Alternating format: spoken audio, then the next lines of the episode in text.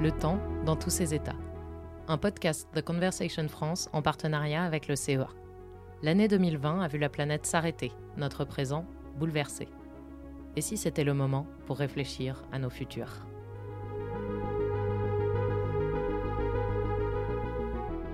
Bienvenue dans ce nouvel épisode de notre podcast Le temps dans tous ses états. Nous avons aujourd'hui le plaisir d'accueillir le directeur du Centre national de la recherche en génomique humaine du CEA, Jean-François Deleuze. Bonjour. Bonjour. Durant cette crise invraisemblable du Covid, notre temps a été bouleversé. L'attention médiatique a bien sûr été focalisée sur la gestion de l'urgence par les soignants, mais d'autres personnes sont essentielles, les scientifiques. Prenons le temps de raconter votre moment de crise. Jean-François Deleuze, quelle recherche meniez-vous avant le Covid? Avant le Covid et depuis une vingtaine d'années, euh, je travaille en fait sur les maladies génétiques humaines, euh, que ce soit des maladies rares, les maladies de l'enfant, que ce soit des maladies communes ou que ce soit le cancer, avec un objectif, c'est d'en identifier les causes pour espérer mieux les diagnostiquer et mieux les traiter. D'accord. Est-ce que vous travaillez sur les virus? Alors, oui et non. Oui, parce qu'on a quelques projets euh, où on travaille sur l'impact que les virus vont avoir sur un patient et on essaye de comprendre ce qui fait que quelqu'un va être sensible à un virus et que quelqu'un d'autre ne va pas l'être. Donc on travaille sur les prédispositions génétiques dans la population générale qui font que euh, deux, deux, personnes, l'une à côté de l'autre, un va être malade et l'autre non. Donc pas sur le virus lui-même, mais sur la constitution génétique des individus qui va prédire effectivement la réponse ou pas à une infection virale. Ça, c'est inscrit dans nos gènes, le fait d'être plus ou moins sensible à tel ou tel virus C'est en partie inscrit dans nos gènes, c'est pas totalement inscrit dans nos gènes, mais comme la plupart des expositions auxquelles on va être subi, que ce soit un virus, que ce soit effectivement euh, euh, le diesel euh, ou des particules, il y a effectivement une, un patrimoine génétique qui va être ou pas responsable de la façon dont on va répondre à ces différents niveaux d'exposition. Quand avez-vous entendu parler de ce nouveau coronavirus et comment avez-vous réagi? Alors en fait, euh, euh, ce virus, moi, m'intéresse personnellement, même avant de, avant de m'intéresser en tant que scientifique, il m'intéresse en tant que malade potentiel. Il m'intéresse en tant que malade potentiel qui peut en avoir peur, en fait, depuis quasiment 20 ans. Depuis les premières apparitions de ce virus en 2003, J'étais effectivement dans une autre société à l'époque et nos voyages avaient été annulés au Canada. Donc là, vous parlez des coronavirus. Je, parle, je parle de ces coronavirus, cette grande famille de virus, vous avez raison, effectivement, qu'on qui, qui, connaît effectivement euh, depuis quasiment pratiquement 20 ans, 2003, et avec des noms un peu, des noms un peu barbares comme SARS, etc. Et donc, ça fait 20 ans que je regarde ça aussi bien en tant que malade potentiel, et puis maintenant, depuis quelques années, en tant que scientifique, pour essayer d'en comprendre euh, les mécanismes. Qu'est-ce qui vous intéresse particulièrement dans ce sujet d'étude? Alors, alors, deux choses. Euh, euh, la première, en tant que généticien, c'est clair qu'on n'est pas, tous, on pas tous égaux face à cette infection virale, et ça s'est très bien vu dans cet épisode de Covid-19, euh, où on s'est rendu compte que préférentiellement, des gens âgés étaient atteints, des gens avec ce qu'on appelle des comorbidités, donc des maladies associées, comme l'obésité, comme le diabète, comme l'hypertension. Et ça, c'est probablement aussi lié au fait que ces gens-là, qui ont ces maladies-là ou ces caractéristiques-là, ont des ont des variations génétiques propres qui vont leur conférer malheureusement une susceptibilité accrue, non seulement à être infectés, mais aussi à avoir une forme plus ou moins sévère de la maladie. Donc en tant que généticien, en fait, c'est notre boulot de tous les jours de comprendre les différences entre les gens. Et de la même façon qu'on va être infectable ou pas par le virus, d'une autre façon, on va avoir un cancer ou pas un cancer, ou une maladie ou pas une maladie. Donc on n'est pas égaux devant les maladies. Et le propre de la génétique humaine, que moi, qui est mon sujet de recherche, c'est d'identifier ces, variations, d'expliquer pourquoi justement certains patients sont malades ou pas, et d'utiliser ces variations comme des cibles potentielles pour des meilleurs diagnostics et des meilleurs traitements. Avec cette crise, vous êtes focalisé sur ce euh, Covid-19, ce nouveau coronavirus. Est-ce que c'était facile de, changer un petit peu d'application comme ça? Ah non, pas du tout. Ça a, été, ça a été à la fois une expérience extrêmement enrichissante et frustrante. Mais le confinement a permis justement de, Ça a été un moment, le confinement, de, comme une espèce de retraite, euh, euh, pas religieuse, mais presque en tout cas intellectuelle, de se dire je suis quelqu'un qui fait de la génétique, je peux imaginer participer justement au combat contre ce virus parce que justement, je peux faire partie de ceux qui vont tenter de détecter ces différences génétiques entre les personnes. Donc en fait, pendant, pendant tout le temps du confinement, ça a été euh, pratiquement jour et nuit, hein, sincèrement, ça a été lire tout ce qui, tout ce qui passait sur le coronavirus, qui n'est quand même pas très très loin de mon travail habituel, même si je ne suis pas du tout virologue, pour essayer de comprendre justement et de commencer à proposer des projets pour effectivement essayer d'impacter, soit d'identifier directement, encore une fois, des gènes et de pouvoir les proposer euh, ben, pendant la pandémie pour être capable justement de déjà maintenant, tout de suite, et avant peut-être même une vague de potentiel, de commencer à imaginer mieux traiter les gens. Et justement, notre sujet c'est de cette série de podcasts, c'est le temps. Est-ce que là, vous avez senti vraiment un temps qui, euh, un temps de frénésie, de, il y a une accélération ou au contraire, ça a été un petit peu suspendu? Comment vous l'avez ressenti, vous, en tant que chercheur, dans votre travail? Bah, Ça a été, euh, je pense que c'est une bonne question. Il y a eu plusieurs phases. Il y a eu vraiment un, il y a eu vraiment un temps propice qui a été le temps propice à la réflexion qu'on prend plus tellement quand on fait de la recherche. On va dire, voilà, effectivement, on peut être un acteur de la recherche euh, contre la Covid-19. Et, euh, et, donc, en fait, pendant trois mois, ça a été un temps dédié continuellement à essayer de comprendre cette part de la génétique virale. Donc ça, ça a été un temps utile parce qu'encore une fois, c'est rare qu'on se pose et qu'on prenne autant de temps pour penser à un seul sujet. Après, ça a été un temps euh, effectivement aussi chaotique, puisqu'il y avait quasiment tous les matins une information euh, euh, qui était multipliée par 5 ou 10 par rapport à la, journée d'avant. Donc il y a eu une accumulation d'informations scientifiques de, qualité et aussi de très mauvaise qualité. Et le tri était très difficile à faire, justement, qui arrivait tous les matins. Et si on voulait se maintenir à la page, il fallait être capable de, lire tout. Et dans, dans une situation qui était très chaotique, et sans un système qu'on a en science, qu'on appelle le système de revue par nos collègues. Donc en fait, des articles étaient posés dans Internet comme ça, sans avoir de revue par ce qu'on appelle des pairs, donc nos équivalents. Donc il y avait il fallait séparer le bon grain de livret. Donc il y avait le meilleur et le plus mauvais. Donc ça, c'était le temps un peu chaotique. Et puis il y a eu le temps un petit peu après de la frustration, où, euh, avec toutes les bonnes volontés qu'on a pu avoir, on s'est rendu compte qu'on était tous un petit peu pas hors sol, mais pas forcément dans notre territoire de prédilection euh, qu'on connaît scientifiquement, et que c'était pas si facile que ça en fait d'intégrer euh, des communautés qui sont les communautés de la virologie ou de l'infectiologie, qui eux sont effectivement les gens qui, qui sont et pensent être les plus légitimes sur ce sujet. Donc on était dans, comme Emmanuel Macron l'appelait, dans une guerre, et, on, et moi je pensais qu'en étant généticien de formation, je pouvais participer, et je me suis rendu compte que ça, que c'était pas si facile de participer à ce combat.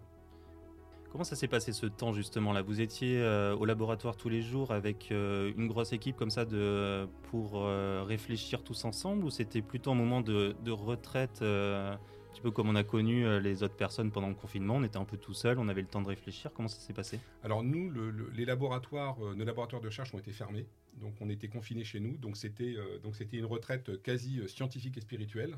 Euh, où vraiment, euh, moi, pendant euh, trois mois.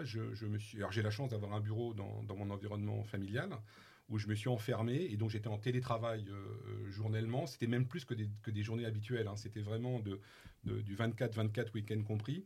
Et en fait, ce qui est, assez intéressant, c'est que c'est créé, même malgré tout en télétravail, une communauté de gens qui avaient à peu près les mêmes pulsions ou la même, la même envie d'être un acteur de, de cette recherche. Et, avec les outils de connexion qu'on a aujourd'hui, de visioconférence, etc., on avait vraiment des réunions extrêmement régulières, très tard dans la nuit, etc. Et, c'est pas un fantasme hein, que je décris, ça s'est vraiment passé comme ça, parce que je pense que tous les gens du domaine de la biologie ont pensé à un moment donné qu'ils pouvaient être un acteur pour essayer d'apporter quelque chose au problème. Et donc en fait, ça a été extrêmement enrichissant. Et on avait des réunions très régulières et qu'on était en contact sans arrêt les uns avec les autres pour essayer de monter des projets ou de discuter de nouvelles idées. Pardon, mais comment un généticien euh, télétravaille de chez lui? Vous n'avez pas besoin de, matériel particulier de... Alors là, on était, alors effectivement, on n'était pas dans les laboratoires, on était vraiment sur la conception de projet. On était, c'était, c'était, c'était beaucoup d'analyse bibliographique, beaucoup de choses qu'on peut faire au niveau de la bioinformatique. On peut quand même faire de l'analyse de données avec des outils d'ordinateur sans avoir besoin forcément de faire de l'expérimentation au laboratoire. Donc on peut quand même dans ce domaine-là, euh, euh, et de façon assez efficace, d'abord lire et faire de la veille scientifique et technologique euh, et, de la veille bibliométrique. Et donc, après, effectivement, émettre des hypothèses et faire des analyses qu'on appelle in silico, où en fait, on fait de l'analyse informatique de données. D'accord, vous pouvez nous donner quelques exemples C'est euh, Vous travaillez sur les, séquences génétiques du virus, alors, par exemple, alors, Moi, non personnellement, mais dans mes équipes, oui. Donc j'avais euh, lancé mes équipes justement sur déjà commencer à mettre en place un process d'analyse de la séquence virale qu'on pourrait analyser et qu'on est en train de séquencer aujourd'hui au laboratoire. Donc maintenant que le laboratoire est déconfiné, on est reparti justement sur du séquençage au laboratoire avec des gens qui sont tous euh, masqués avec les bonnes conditions de distanciation euh, et, et, le respect des mesures sanitaires. Et on a effectivement mis en place tous les outils informatiques qui sont nécessaires aujourd'hui pour séquencer ce virus. D'accord, il fallait développer des nouveaux outils informatiques pour... Euh, Alors, soit les développer euh, des nouveaux, soit tout simplement les, les mettre en place parce que ce n'était pas notre spécificité de départ et il fallait qu'on repère quels étaient les bons et les installer pour que quand on rentre au laboratoire, ils fonctionnent. Et ça, on était capable de le faire euh, à distance. Et si on se projetait un petit peu dans le, dans le futur, vous avez connu certaines difficultés, d'après ce que je comprends, sur la collaboration. Comment on pourrait améliorer les choses pour, si jamais voilà, une nouvelle crise arrivait, que la communauté scientifique puisse euh, collaborer tous ensemble, quels sont les freins qui existent actuellement et quelles seraient les, manières de les lever? Alors ça, c'est une, bonne question, mais une question difficile. Euh, c'est vrai qu'en science, on, a souvent tendance à, pas à s'isoler, même si quelque part, en génétique, on, collabore beaucoup. C'est vrai qu'on a, qu'on a plutôt des, on a des, territoires de prédilection. En fait, on a des spécialités. Et c'est vrai que là, tout le monde a voulu jouer un rôle en virologie parce qu'on était tous touchés par ce virus. Mm. Euh, euh, on a tous des histoires familiales dans cette pandémie, avec des gens qui ont au minimum été atteints, voire des gens qui sont morts. Donc face à ça, et ça c'est pas c'est pas commun. Cette pandémie, elle touchait tout le monde, toute classe sociale, tout âge, tout individu, et donc on se sentait tous touchés. C'est pas qu'une maladie à droite à gauche qui touche les autres. Donc c'est dans ce sens-là qu'on s'est sentis tous, en tout cas les scientifiques extrêmement impliqués, et on s'est rendu compte que malgré tout, on n'était pas forcément légitimes, tous, effectivement, parce qu'on n'avait pas tous la compétence euh, peut-être la meilleure pour travailler dessus, et quand même, pour être très honnête, on s'est rendu compte qu'il y avait aussi un petit peu, malgré tout, des territoires des territoires dans lesquels on n'était pas forcément attendu ou même espéré. Donc il a fallu effectivement montrer un peu patte blanche. Et donc c'est vrai qu'un peu plus d'esprit d'ouverture, euh, euh, je trouve, dans le futur serait favorable. Et pour, euh, pour imaginer que d'autres scientifiques, d'autres horizons peuvent malgré tout apporter une pierre à l'édifice. Sinon, par rapport à votre question, il y a un, une deuxième, un deuxième point qui répond peut-être à la question que vous avez, que vous avez soulevée, c'est aussi l'anticipation. Je pense que cette pandémie, qui arrive après euh, trois ou quatre autres épidémies. Hein, je rappelle SARS-CoV-1, H1N1, H5N1, MERS, donc tous les noms de ces virus qui viennent soit de Chine, soit du Moyen-Orient. C'est pas nouveau, on pouvait s'attendre. Les, quelques virologues, quelques virologues déjà depuis 20 ans nous préviennent qu'on n'est pas à l'abri d'une nouvelle, d'une nouvelle de grippe de type grippe aviaire il y a des journaux scientifiques qui, qui même indiquaient que quelque part, euh, le comportement qu'on a, les déforestations, le fait que des animaux se rencontrent aujourd'hui par des problèmes de climat ou de problèmes de déforestation qui ne se rendaient pas, qui ne se rencontraient pas avant, crée justement ces fameuses zoonoses, hein, qui veut dire que deux animaux se rencontrent qui ne se rencontraient pas, ou un homme a un comportement nouveau vis-à-vis d'un animal et favorise le transfert d'un virus d'un animal vers un autre animal ou d'un animal vers l'homme, on accumule aujourd'hui justement les comportements qui favorisent justement ces rencontres qui n'étaient pas existantes avant et donc qui favorisent l'existence de ces zoonoses. Donc il ne faut pas croire qu'on pouvait peut-être pas anticiper qu'elle arriverait comme ça, cette zoonose, qu'elle serait aussi grave, mais en tout cas, on pouvait tout à fait imaginer qu'il y en aurait une qui arriverait et qu'il y en a d'autres qui vont arriver dans le futur.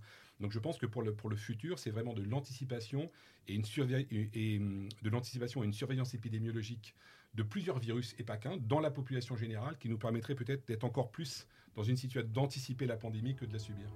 Au point de vue scientifique, est-ce que vous, ça vous, euh, ce temps de, confinement là, ça vous a donné envie peut-être de faire d'autres, euh, d'autres collaborations pour justement le, jour où on en a besoin, bah voilà, pouvoir aller parler, vous en tant que généticien, aller parler au virologue, le virologue qui va parler à l'épidémiologiste, l'épidémiologiste qui va parler au mathématicien.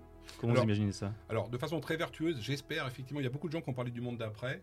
Alors moi, je suis euh, peut-être un peu moins optimiste sur le monde d'après. En tout cas, j'espère qu'en tout cas, le monde d'après sera un monde plus collaboratif au niveau scientifique et où les, et où les frontières seront un peu plus abolies, sans qu'on qu'on veuille s'inventer justement expert d'un domaine dans lequel on n'est pas. Donc ça, c'est plus une espérance que j'ai qu'un souhait.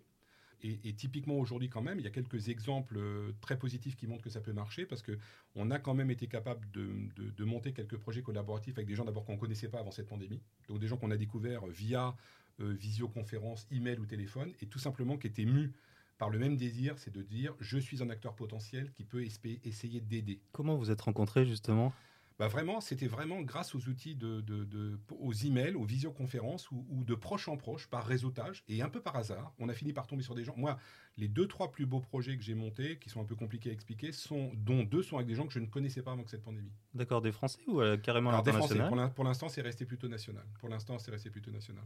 Maintenant qu'en France, la situation sanitaire est stabilisée, qu'en est-il de la recherche? Vous êtes toujours dans ce temps de frénésie ou un temps de, un petit peu de relâchement, de repos bien mérité après mm. ces quelques mois?